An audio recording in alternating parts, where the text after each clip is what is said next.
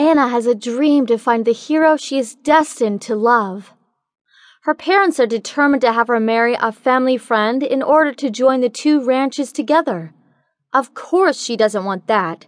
She wants the hero of her dreams, a fearless man, and she was determined to find him.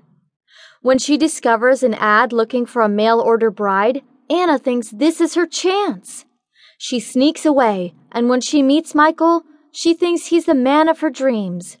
But with every dreamboat comes a secret, and Anna wonders if this is the right man for her.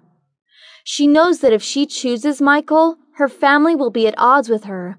Will Anna make the right decision? And will things work in her favor?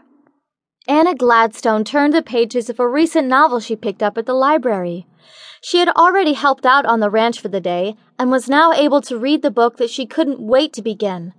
Her mind wandered about the adventures of the many heroes in her novels, and she began to imagine meeting her own hero someday. She wondered if there could possibly be a chance of that ever really happening. Anna doubted it, but she could still dream.